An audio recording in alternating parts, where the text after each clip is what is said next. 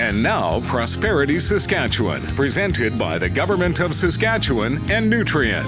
The invention of agriculture occurred at about the same time as the invention of cities, around 10,000 years ago. The two needed each other. Mass food production needed a market, and the cities needed food from outside their walls. Rome grew to be a city of a million people by having access to the sea, which enabled them to get food by ship, as roads were not a good option, even though all roads led there. Anyway, as the Roman Empire expanded, it was in part to get food. Or, as Carolyn Steel said, the expansion of the empire was actually one long, drawn out, militarized shopping spree. Recently, with the adoption of trains, trucks, and eventually refrigeration, food could be transported into cities from even further away. And today, our potash is the continuation of this 10,000 year old progression. Potash enables massive amounts of food to be grown elsewhere to feed the world's growing cities. I'm Eric Anders from SIMSA.